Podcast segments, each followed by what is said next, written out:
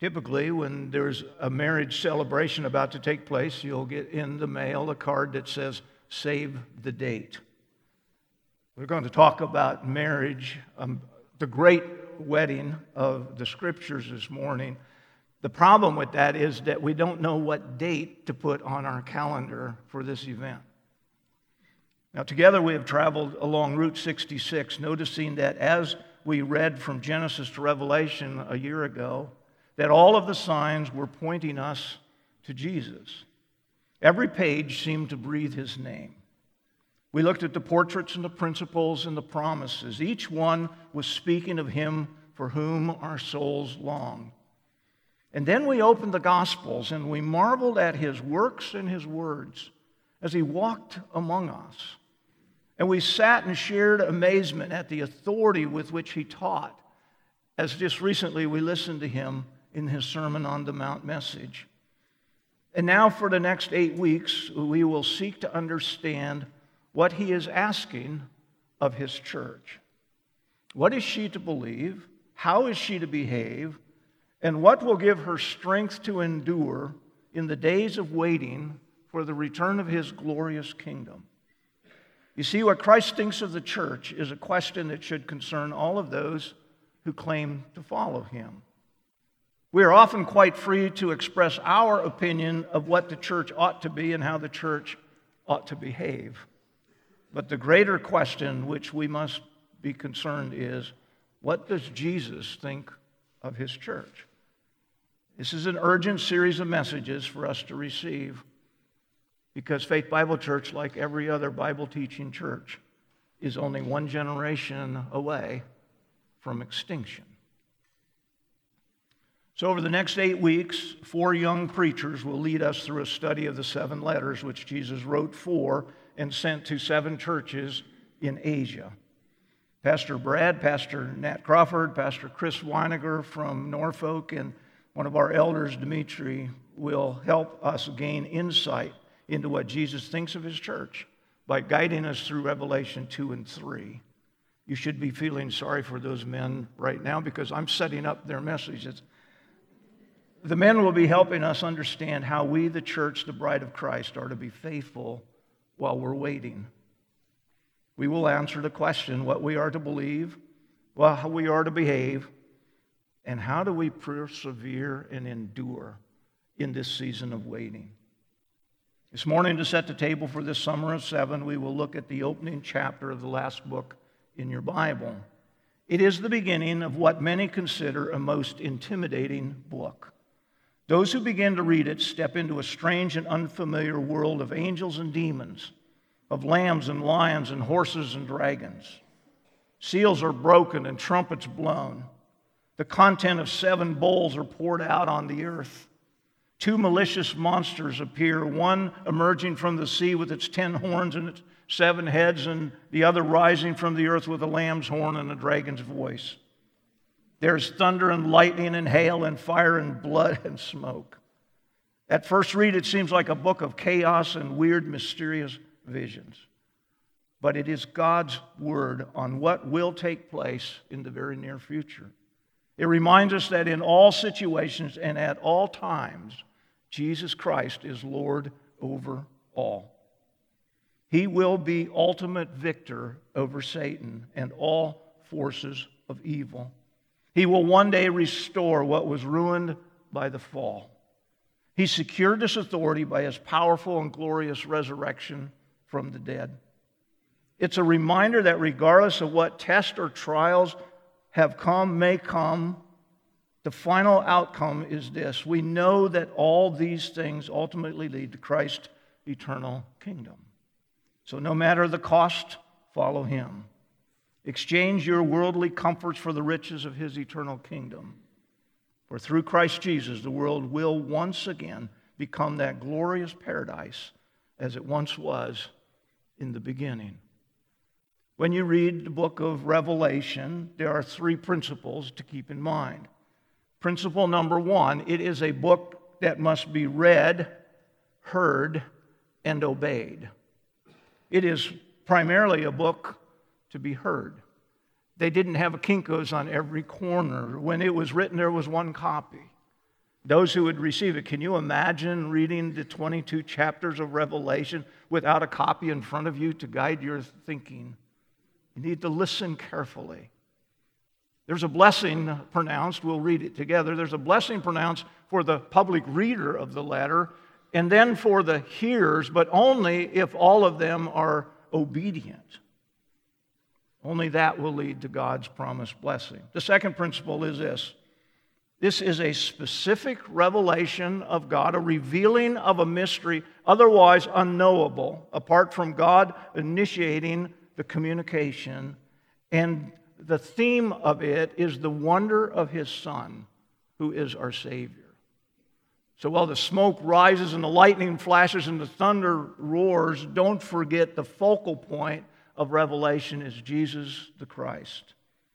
And third, this is the promise that what God is doing to restore his broken world, he will perform through his church. So he begins the first three chapters with a message to the churches.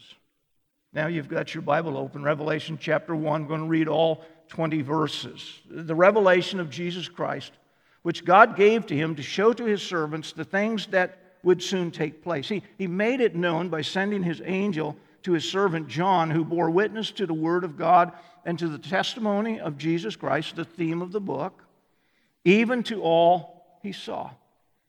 Blessed is the one who reads aloud the words of this prophecy, and blessed are those who hear and who keep what is written in it, for the time is near. John, to the seven churches, the first readers and hearers of this that are of Asia. Grace to you and peace from him who was and who is and who is to come, from the seven spirits that are before his throne, and from Jesus Christ, the faithful witness, the firstborn of the dead, and the ruler of the kings of the earth. To him who loves us and has freed us from our sins by his blood and made us a kingdom priest to his God and Father, to him be glory and dominion forever and ever. Amen. Behold, he is coming with the clouds, and every eye will see him, even those who pierced him. And all tribes of the earth will wail on account of him. Even so, amen.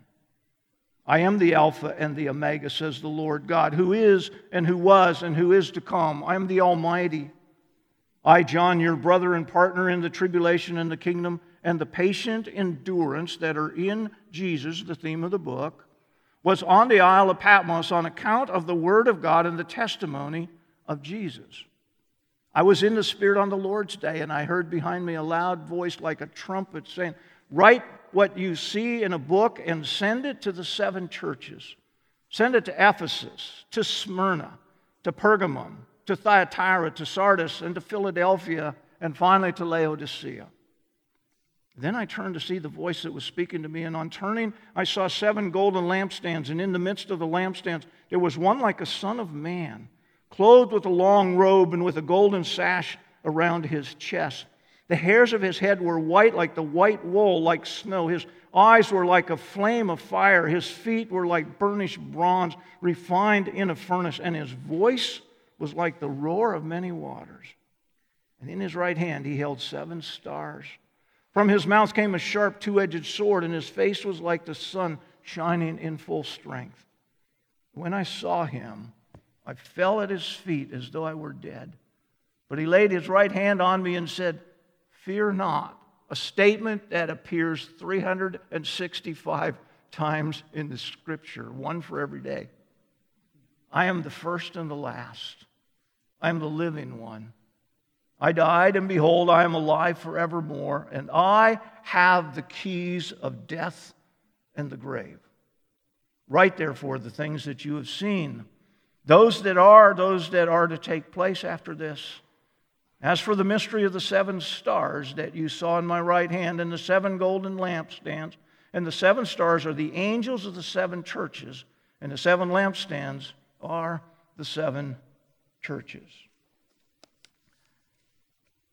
much of chapter 1 is going to remain here in the text, but over the next eight weeks, I trust that my young brothers will help you gain greater insight, understanding, and appreciation for the richness of that. A couple of things to point out to you is the constant repetition of the number seven, which takes on significance as you read the book of Revelation. It's the, it's the number of completion or perfection. You see it in verse 4, the seven churches. You see it uh, again of the seven spirits. You see it in verse 11, again to the seven churches.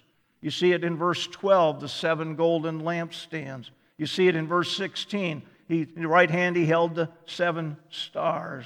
You see it again down in verse 20. It says, As to the mystery of the seven stars, the seven golden lampstands, the seven stars, the seven churches, the seven lampstands, the seven churches, that ought to elevate our curiosity a bit and say, what, what is the significance of those?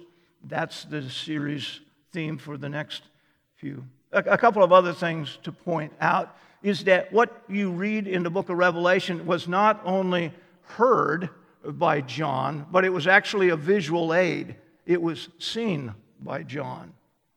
He, he interpreted uh, what he saw in his generation that God is projecting forward uh, over and over. So as you're reading it, you have to, you have to read it and say, if you had never seen this before, you advance it a couple of thousand years, how would you describe the things that are before you? Just little suggestions that maybe many of you want to read this book. And you ought to read it out loud, as they always say. If you want to hear the voice of God audibly, just read your Bible out loud. And then obey it. Because if you do those three things, He promises you that He will bless you. The word simply means make you ultimately happy. Your life will be satisfied. It, it's a scary book to read, but I encourage you to consider it.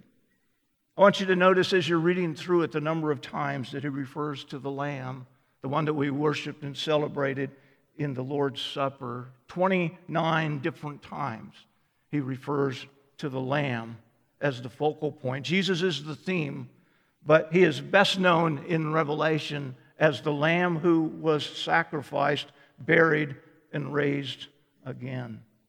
The other thing to look for as you're reading the book of Revelation is the number of times that you see the word throne. You see, the big question that we have just come through in our nation, and as you study the movements around the world, you ask yourself the question who is the final authority? Who is ultimately in charge? Whose voice is the final voice? Who rules and who reigns? And as you go through Revelation, even though the world around us is as chaotic as it possibly can get, it seems, Revelation reminds us that there is a throne upon which there sits a king who rules and ultimately, every king on earth will bow before that king. So don't get all stressed out over world circumstances today. They're, they're transitional only, they're transitory at best. Ultimately, Christ will rule, and everyone who is a threat to you or an encouragement to you, depending on which side of the political spectrum you fall, the, the bottom line is they will all bow themselves to the King of Kings and the Lord of Lords. So, more than 40 times in the book of Revelation, he will reference the throne and he who sits upon it. Now, as you go through the New Testament, there are a number of metaphors or portraits given for the church. The next eight weeks, we're focusing on, what does Jesus think of the church? What does he want from the church? What does he tell the church that she is to believe or not to believe? Uh, each of the four young men that will be preaching will address that and try to answer that question. In this particular portion of his letter, what does he tell us to believe and what not to believe? How does he want us to behave and not to behave? And the third thing that's going to come up over and over is in the midst of the waiting, this long drawn out period, it's been 2,000 years since he promised to return. How do we persevere? How do we endure? What's the secret to unwavering hope? In the New Testament, you'll find the church is referred to as the body of Christ. He says in Ephesians chapter 4 that we are growing to maturity by that which each joint supplies to the functioning of the body. We also find out that it is a building. We are living stones being placed together sometimes he has to chip off a little edge or two. The, the, the thing that's that stayed in my mind when we were in Israel uh, uh, 20 years ago now, so, but that uh, the temple was assembled by stones that were quarried outside the city. They weren't allowed to have any sound of a hammer or a chisel echoing in the city as they constructed the temple. They cut all the stones, and our guide said that they had to be cut so finely that you could not slip your little finger between them.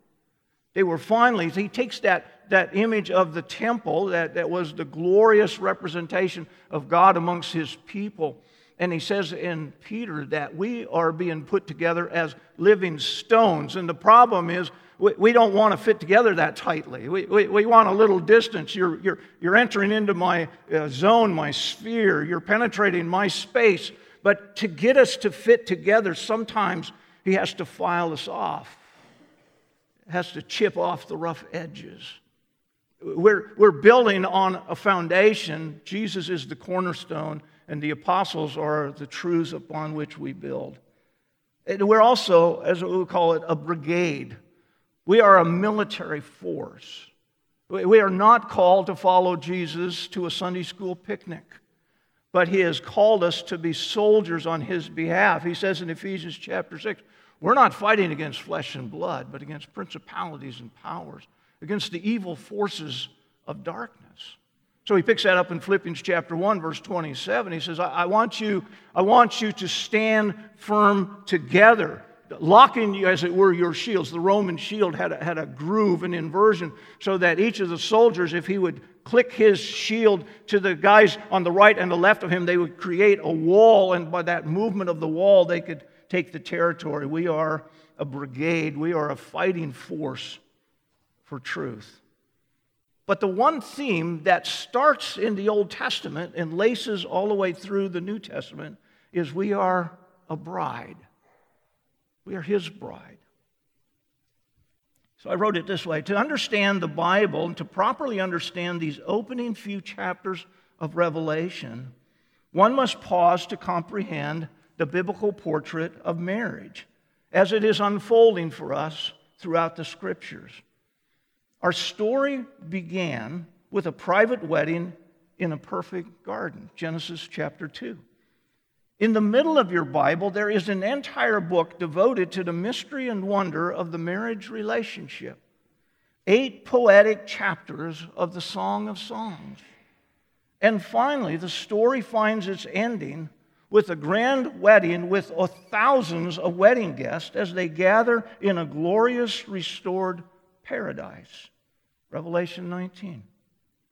The biblical portrait of marriage and the Jewish tradition of betrothal and celebration are most informative for a reading of this great book. The practices of those days were far different than the way we do things today. One significant difference is this the focal point of attention for a wedding was not, as we do it today, on the bride, but rather on the bridegroom. It was he who was celebrated and cheered. And then he would put the spotlight upon his bride, a testimony of how blessed he was and how beautiful she was. So, just a side note because God has chosen the marriage relationship from Genesis to Revelation as a portrait and description of his faithful love for us, we shall not be surprised by the fact that Satan has chosen in our generation to boldly attack that very institution. His first act of temptation was to bring division between the husband and the wife in Genesis chapter 3. And it continues today. So it is, it's the work of the adversary. We, we're wrestling against principalities and powers of darkness, and this is not a political statement, but the, the whole movement internationally to, to try to, to redefine sexuality and moral standards. And thank goodness that, you know, when it came to the UN, it was, can you believe it, nations like Russia and Iran that stood in the way, and not America and the European Union?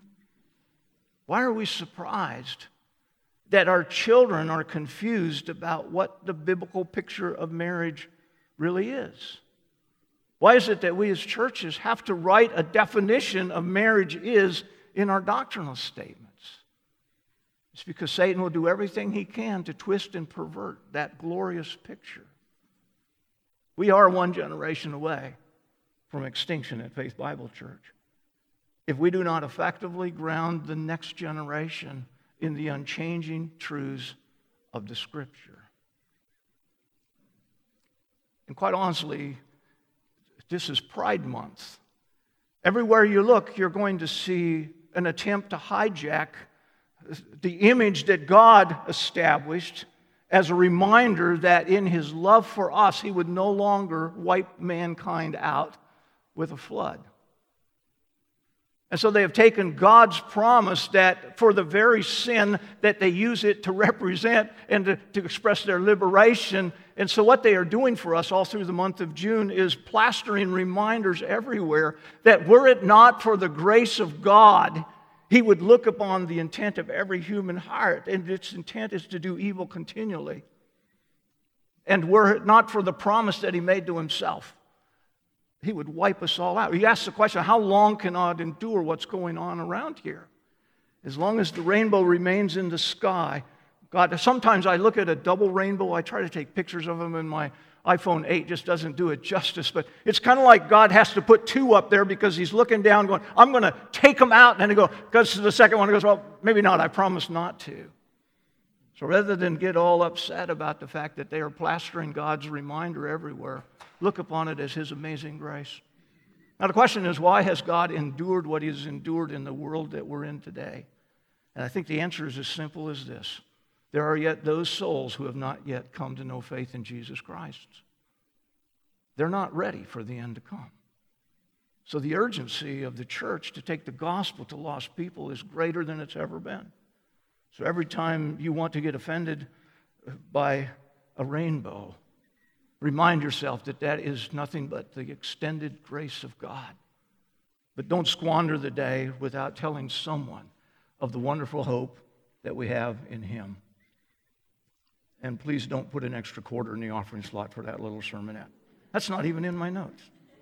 Revelation chapter 1 is a description of the bridegroom.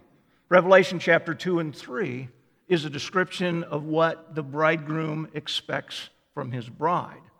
In chapter 2 and 3, he declares compliments of her, expresses concerns for her, gives instruction for corrections of her, but ultimately declares his commitment to her. So that's what the four brothers will unpack for us in the weeks that are ahead. This morning we look at chapter 1. He describes the perfect bridegroom. As I said, in their culture, it was the bridegroom who was the focal point of the celebration. It's the bridegroom's task to shift the spotlight then to the beauty of his bride. When you read the Song of Songs, and most people get about as confused there as they do in the book of Revelation, what you want to notice in reading that, is again, it's, it's, you've got a wedding in the beginning and you've got a wedding in the end. And if you split your Bible right in the middle, you've got the Song of Songs. And there's this whole, he's got only 66 books to tell us everything we need to know in order to be the people of God. And he spends one entire book talking about the marriage relationship. Notice how they complement each other on their external beauty and their character beauty, inside and outside, over and over. Can you describe to us what your beloved is like? And they start with this external expression and they move to the character of the heart. So we see it here. Revelation chapter 1 Who is this bridegroom? Who is this one that our heart longs for? What is our beloved really like? In verses 5 and 6, he describes it in detail. Grace to him, peace from him who was and is and is to come to him who loves us, freed us from our sins by his blood, made us a kingdom, priest to his God, Father. To him be glory and dominion forever. He is coming with the clouds. Every eye will see him. Even those who pierced him and all the tribes of the earth will wail on account of him. He is the Alpha and the Omega. He is and was and is to come. He is the Almighty. I just summarized it. There are seven expressions of the beauty of the bridegroom. Number one, he is the faithful witness. The word witness means martyr.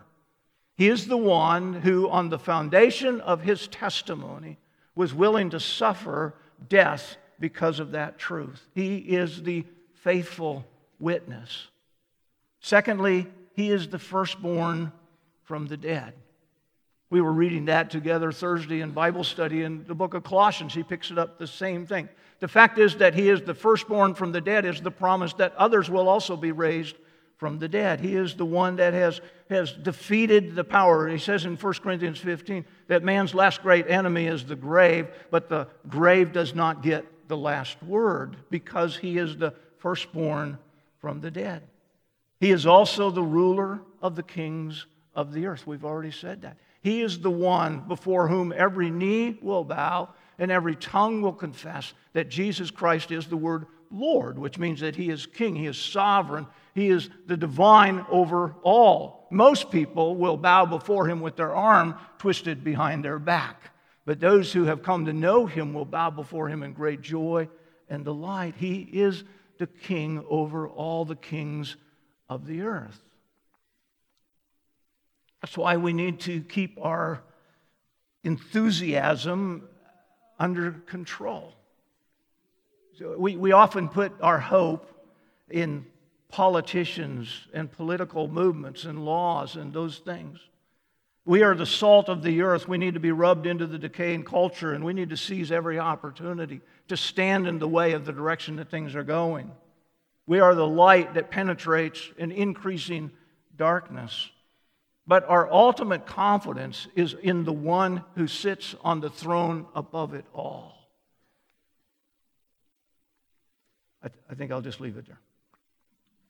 Number four, he is the Alpha and the Omega. That's the, that's the, the A to Z of the alphabet. It's, you go to either extreme of the, of the Greek alphabet, and, and there he is. He is all of those things. He is the eternal one. That's what it means by He is today, and then He was, and He is to come.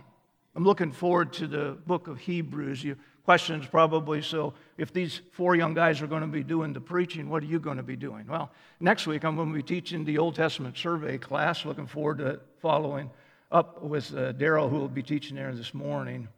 Mostly, I'm going to be immersing my mind in the book of Hebrews the book of Hebrews, it will tell us that he is the same yesterday, today, and forever. It seems to me that the book of Hebrews is the ultimate uh, uh on, our, on the series we started last year on uh, uh, Route 66, Genesis to Revelation, every sign points to Jesus. And then we saw Jesus walking among us in the Gospels, and we heard him teach with authority. In the, in the book of Acts, he has sent out his Holy Spirit looking for a bride for the bridegroom. And then the book of Hebrews will take what we saw in the Old Testament and lace it together with what we understand from the Gospels in the New, and together we will see that Jesus is all we need. We're going to do it under the question of is Jesus enough? But I think I'm going to just tip my hand and say Jesus is, in fact, all we need. He is the eternal one. And He's also, He says here, He is the Almighty. That means there is none greater than him, there is none more powerful than him, there is none who has ultimate authority over him. He is the Jehovah of the Old Testament. He is the living God of history. He is the God of eternity. He is, that's our bridegroom, the one that loves us. And he is ultimately the coming triumphant one what Revelation celebrates is that in the midst of the battle, there is an outcome that is already predictable. And that is ultimately, when the battles are over, Jesus Christ will, he will stand as victorious overall. He's the triumphant one. That's our groom. Now, to appreciate how he sets up the messages for the next eight weeks, we need to reflect back on what a Jewish wedding looked like. It, it's called a betrothal. It, I'll just highlight it. The father of the groom would seek the approval of the father of the bride of choice. The fathers were involved in the process. An appropriate gift or dowry was agreed upon and was to be given to the father of the bride to be. There would be a betrothal celebration that would take place in the living room, in the home of the bride. There would be an unbreakable commitment made with the pronouncement of a blessing. When the betrothal takes place, we would call it an engagement. But an engagement, you can just simply get in a spat and send the ring back or go to the pawn shop and get the money for the ring and end it. But in a betrothal, once this uh, celebration has taken place, they are considered to be married. They are not living yet together. But in order to end this agreement, there had to be a legal law of divorce. A ring then is placed upon the finger of the bride as a statement of commitment and a promise. Then a period of no less than 12 months will separate this engagement event from the wedding celebration. During that 12 months, the bride is spending her time preparing herself for the day of her marriage, getting her garments all prepared, but also all of the items that she's going to need to set up housekeeping on her own. The groom is not just passively biding the time, but he has gone back to his father's home, and there he is preparing a special place into which he will bring his bride. They don't go out and shop around looking for an apartment that's affordable and all that. But basically, they would either go to the family estate and they would build a cottage for themselves and their bride on that, or most likely they would just simply build a lean to room onto the father's house and it would just expand it outward. That's what he spent his year doing. There were no save the date calendars, but when the father had inspected and approved his son's groom preparation, the wedding procession will begin. Typically, it would take place early in the evening after a long day of work. The friends of the groom would join him as they form a parade from his home to that of the bride's. As they enter the street where she lives, a trumpet announcing their coming will sound, thus letting her and her bridesmaids know that this is the day. This is the day we saved the date for. All of his buddies would be traveling with him, and all the people on the streets would joyously shout as the wedding party would fill the streets with their joy. This warning would motivate the bride and her bridesmaids to quickly complete their final preparations. And then the groom would embrace his bride, and the combined parties of the bridesmaids' friends and the groom's friends would travel back together to the father's house where there would be feasting and dancing and a celebration that would last for as much as seven days. So significant is this in the story of the scripture that it is not by accident that Jesus' first miracle, his first public declaration that he is in fact the sovereign God, was at the marriage supper at the wedding of Cana. From Genesis to Revelation, it is a story of a royal prince who stepped down from his throne laid aside his robe and his crown, and made himself like the most common of his people. It is a story about his diligently seeking his dearly loved bride. So, how does this apply to Revelation chapter 1? Like Abraham, who sent his trusted servant to seek out a bride for Isaac, so our Heavenly Father has sent his Holy Spirit out to seek a bride for his Son. That's the story of the book of Acts and the letters to the churches. The dowry or the ransom price that would be exchanged was the shed blood of the bridegroom. The ring of commitment was the gift of the Holy Spirit, Ephesians chapter 1, verse 13. We have been sealed in him by the receiving of the Holy Spirit. The groom has returned to his father's house to prepare his bride a place. John chapter 14. I go to prepare a place for you. If I go and prepare a place for you, I will come again and I'll receive you to myself, so that where I am, there you may be also. His bride is preparing herself for the day of her wedding. Ephesians chapter 5. That he is washing her with the water of the word so that on that day he might present to himself his bride in all her glory, having no spot or wrinkle or any such thing, but that she should be holy and blameless. It is with great expectation and anticipation we wait for the day of the glorious event.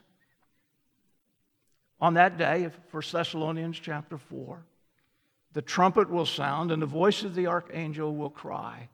And the dead in Christ will rise first. Then we are caught, or alive will be caught up together with them to meet the cloud, the Lord in the cloud, and so we'll always be together with the Lord. When we hear the trumpet and the shouts of the joyous party, we will suddenly be swept into the arms of our loving bridegroom, and he will proudly lead us to the home he has prepared for us. So the story leads us to Revelation 19. Hallelujah. For the Lord our God, the Almighty, reigns. Let us rejoice and exult and give him the glory, for the marriage of the Lamb has come, and his bride has made herself ready. It's to that that we have devoted the next eight weeks of our study. How do we, the bride, prepare ourselves for the bridegroom? It was granted to her to clothe herself with fine linen, bright and pure. The fine linen is the righteous deeds of the saints. What is his bride to believe? How is she to behave? And how is she to endure in the long season of her waiting? He will proudly lead us to the home he has prepared, and we will live happily ever after. Revelation 7. Amen. Blessing and glory and wisdom and thanksgiving and honor and power and might be to our God forever and ever. Amen. Amen. You're dismissed.